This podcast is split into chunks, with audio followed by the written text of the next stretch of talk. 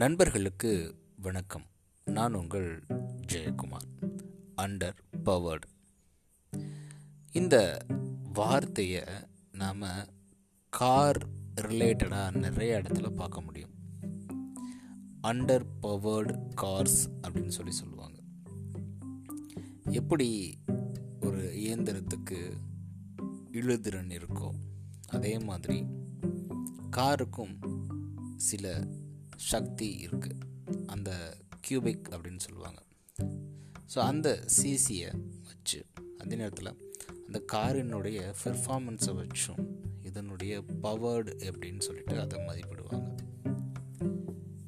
ஒருவேளை அதனுடைய பெர்ஃபார்மன்ஸ் ரொம்ப கம்மியாக இருக்குது அதனுடைய இழுத்திறன் கம்மியாக இருக்குது அப்படின்ற பட்சத்தில் அதை அண்டர் பவர்டு காஸ் அப்படின்ற லிஸ்ட்டில் சேர்ப்பாங்க. நீங்கள் கூகுள் பண்ணி பார்த்தீங்க அப்படின்னா இந்த அண்டர் பவர்டு கார்ஸ் லிஸ்ட்டு எளிமையாக நம்மளுக்கு கிடைக்கப்படும் சரி இது காருக்கு மட்டும்தானா அப்படின்னு கேட்டிங்க அப்படின்னா இல்லைங்க. மனிதர்களாகிய நமக்கும் உண்டு. பல நேரங்களில் நம்மக்கிட்ட நிறைய ஆற்றல் இருக்கும் நிறையா சக்தி இருக்கும். அதை நம்மளால் செலவு பண்ண முடியாது. இல்லை புதுசாக உருவாக்கக்கூடிய ஆற்றலும் நம்மளுக்கு இருக்கும். எதுவுமே நம்மளால் பண்ண முடியாது. காரணம் என்னன்னு கேட்டிங்க அப்படின்னா நாம் ஒரு ஆளுமைக்கு கீழே அடங்கியிருப்போம். அந்த சமயங்களில் நம்மளுடைய ஆற்றலை முழுமையாக வெளிப்படுத்தவே முடியாது. ஏன் அப்படின்னா நாம் அவங்களுக்கு அண்டரில் நம்மக்கிட்ட என்ன தான் பவர் இருந்தாலும் நம்ம அதை முழுமையாக அடக்கி வாழக்கூடிய சூழல் தான் இருக்கும்.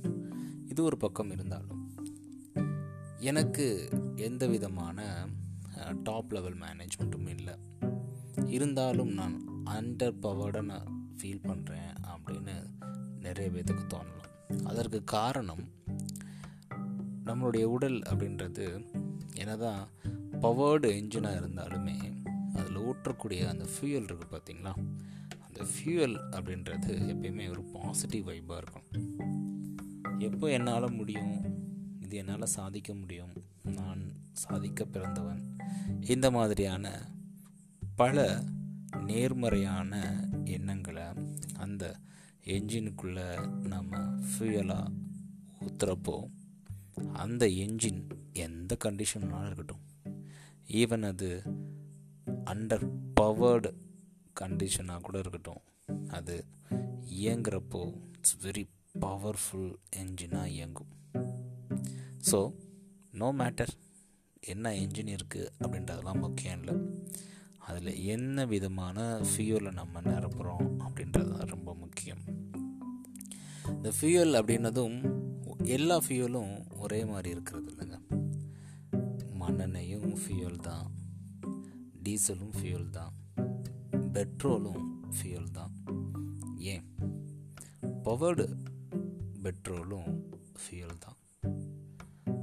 ஒயிட் பெட்ரோலும் ஃபியூல் தான். ராட்டு ராக்கெட்டுக்கு பயன்படுத்தக்கூடிய ஃபியூவலும் ஃபியூல் தான்.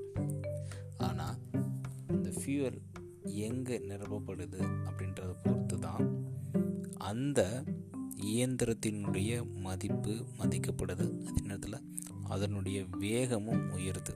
So don't worry about your engine please fill the fuel in the name of positive energy and positive thoughts நன்றி நண்பர்களே மீண்டும் நாளை இன்னொரு பதிவில் உங்களை சந்திக்கிறேன்.